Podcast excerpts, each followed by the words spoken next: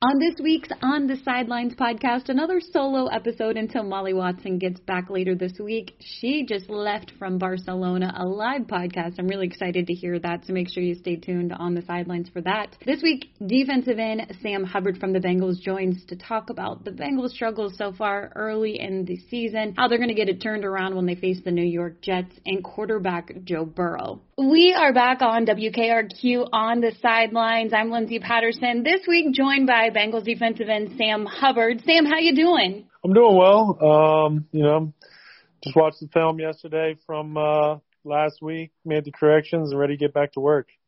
Yeah, I know you just came off the loss. We'll, we'll get to all that in just a moment, but you're doing something really cool this season. You're teaming up with Miller Lite. What's going on with the new campaign?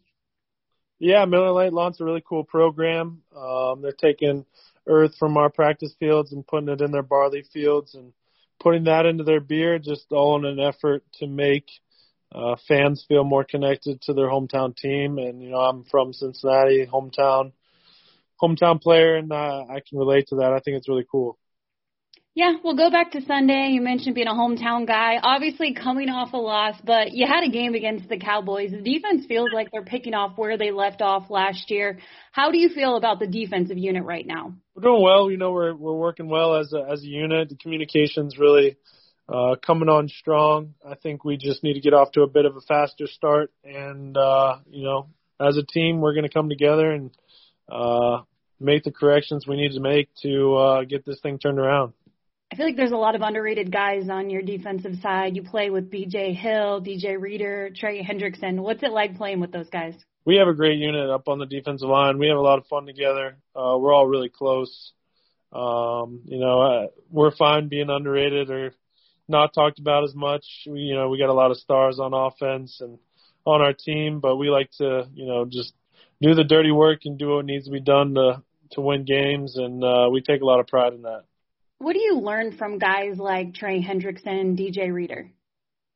I think we all just motivate and push each other. You know, when you have guys like that counting on you and they're bringing it every day, you have no choice but to to do the same to match their level of play and their intensity. And it's it's just there's there's no drop off, and when you are surrounded by that, it just uh, you know breeds greatness. What did it mean to you when you were voted captain for the team? That means a lot to me. You know, I was a captain in high school, college, and now here at the highest level. To uh, have the respect and honor for my teammates is something I take a lot of pride in. Ortho Cincy Orthopedics and Sports Medicine has eight convenient orthopedic urgent care clinics in Kentucky, Ohio, and Indiana with convenient weekday, evening, and Saturday hours for fractures, sprains, strains, and more. Ortho Cincy's dedicated orthopedic specialists will treat your sport, work, or everyday injury. Just walk in.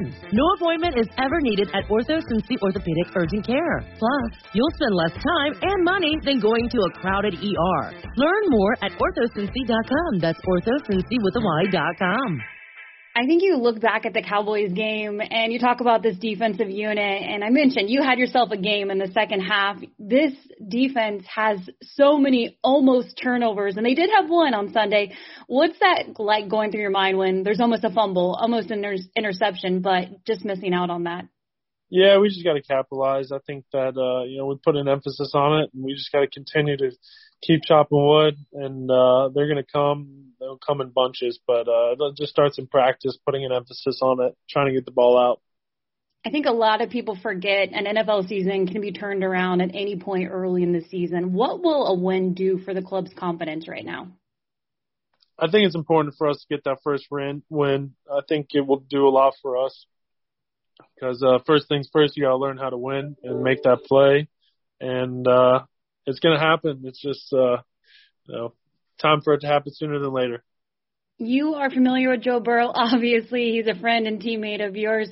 It's wild to see some people, they're down on him right now, but he's a competitor. What would you say about Joe in 2022 and the bounce back for the offense?